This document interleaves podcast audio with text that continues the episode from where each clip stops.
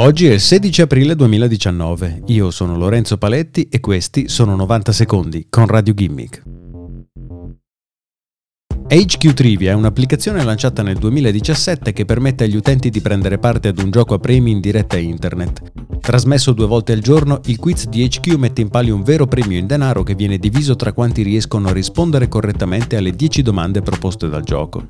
Negli ultimi giorni i dipendenti di HQ Trivia hanno cercato, firmando una petizione, di spingere alle dimissioni l'amministratore delegato della società. L'amministratore, di sua risposta, ha licenziato alcuni dipendenti al centro di un complotto contro di lui. Secondo i dipendenti, Rus Yusupov starebbe portando HQ Trivia al declino. L'azienda ha 6 milioni di dollari in banca e ogni mese ne spende circa uno per amministrare l'applicazione e distribuire i suoi premi. Fino ad oggi HQ Trivia è sopravvissuta grazie ad investitori esterni che hanno creduto nel futuro dell'azienda. Al lancio una partita di HQ Trivia contava circa 35.000 giocatori, dopo pochi mesi gli utenti dell'applicazione sono saliti a oltre 2 milioni. Con un bottino di finanziamenti da 100 milioni di dollari in banca e un successo planetario, Yusupov non è stato capace di rinnovare l'interesse del pubblico, dilapidando lentamente i risparmi dell'azienda.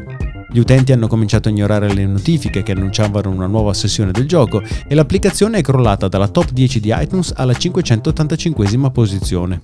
HQ sembrava il futuro dei giochi su smartphone e forse, con una conduzione diversa, sarebbe potuto esserlo.